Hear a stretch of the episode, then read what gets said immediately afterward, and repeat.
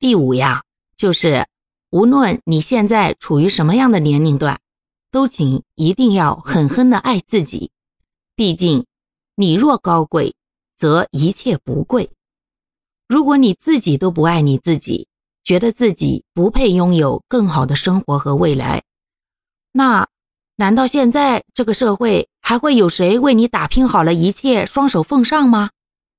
想多啦！现在的小说和电视剧都已经与时俱进，从那些无脑的玛丽苏进化到了大女主搞事业为主、谈恋爱为辅啦。爱别人呀是权利，爱自己可是义务呀。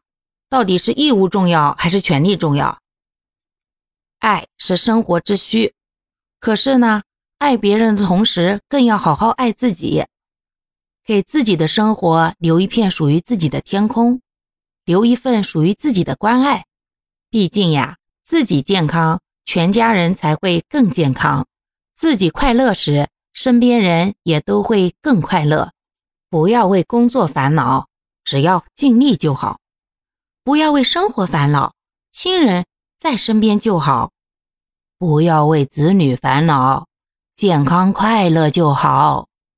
最后，送给大家一段话：工作不必太忙，留两分闲暇给自己；爱情不必太黏，留三分空间给对方；生活不必太争，留一点余地给彼此。幸福的秘诀就是多爱。自己。